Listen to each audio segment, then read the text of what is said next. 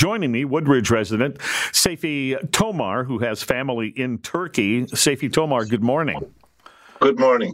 Good to have you. I'm right that you have um, family, um, parents, extended relatives in Turkey?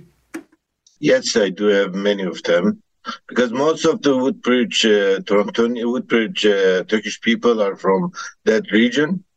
So we had so many people left already, and so many people uh, mourning for their loved ones. Your fa- your parents are okay? My parents just survived barely, and they are Canadian citizens. And uh, they were here because of the pandemic, the, all the lockdown. They had no choice to go there to have some uh, fresh time, and uh, or because it was a lockdown here.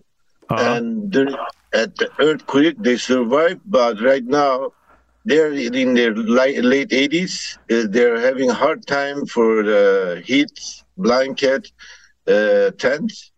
So yesterday we just arranged a wagon, a steel wagon. Right now they're in there, and there's not, uh, there's no enough uh, internet. So there's no internet service. There's no utilities at all. So well, because it's very difficult. Yeah, because my understanding, Seyfi, is that your parents, uh, relatives of yours, are in more rural areas, not in the cities, and maybe it's different than some of the reporting we're seeing. Is that true?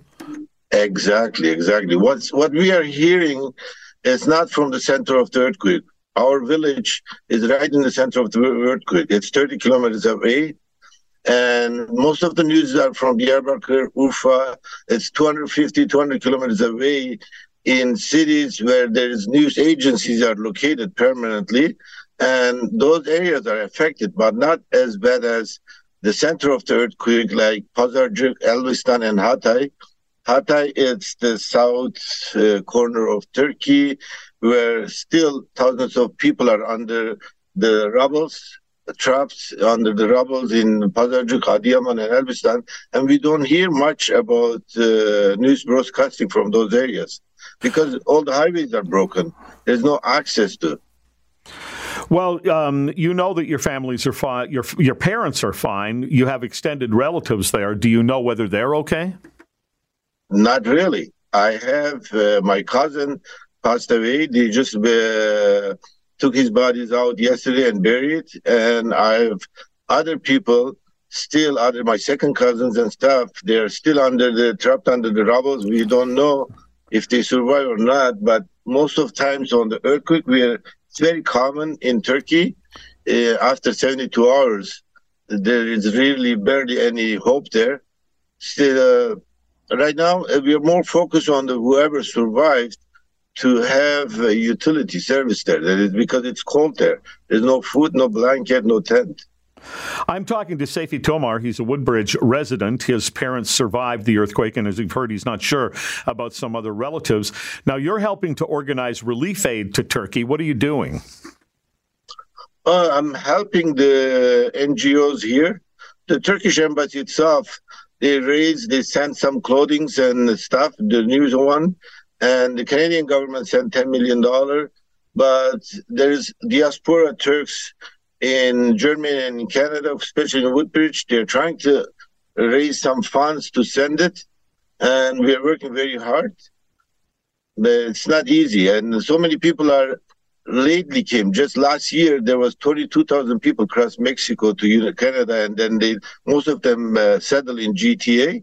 Those people are refugees, and those refu- the, the, everybody's from that area, and those people are really concerned because they can't communicate, they can't go back, and they have their long one, loved ones. They already start their sponsorship process a while ago, and it's and the Canadian government hasn't done anything about those people to expedite their uh, process.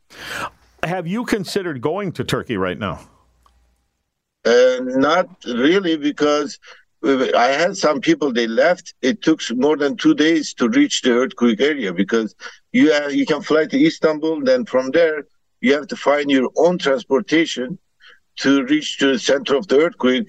And uh, to reach where my parents are, it's very difficult. It take, it's going to take more than two days. Okay. But my, my brother, my brother from Germany is leaving today.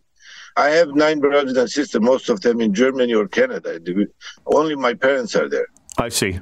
Well, uh, all the best to your family. I hope you hear positive news on the cousins that you hadn't heard about so far. And uh, this is Seyfi Tomar, who is a resident of Woodbridge and has family in Turkey. Thanks very much for taking the time. Thank you very much. Just last thing, those people who are here, they they really want Canadian government to expedite the process, whatever happening there, to bring the, the existing sponsorships. Thank you very much.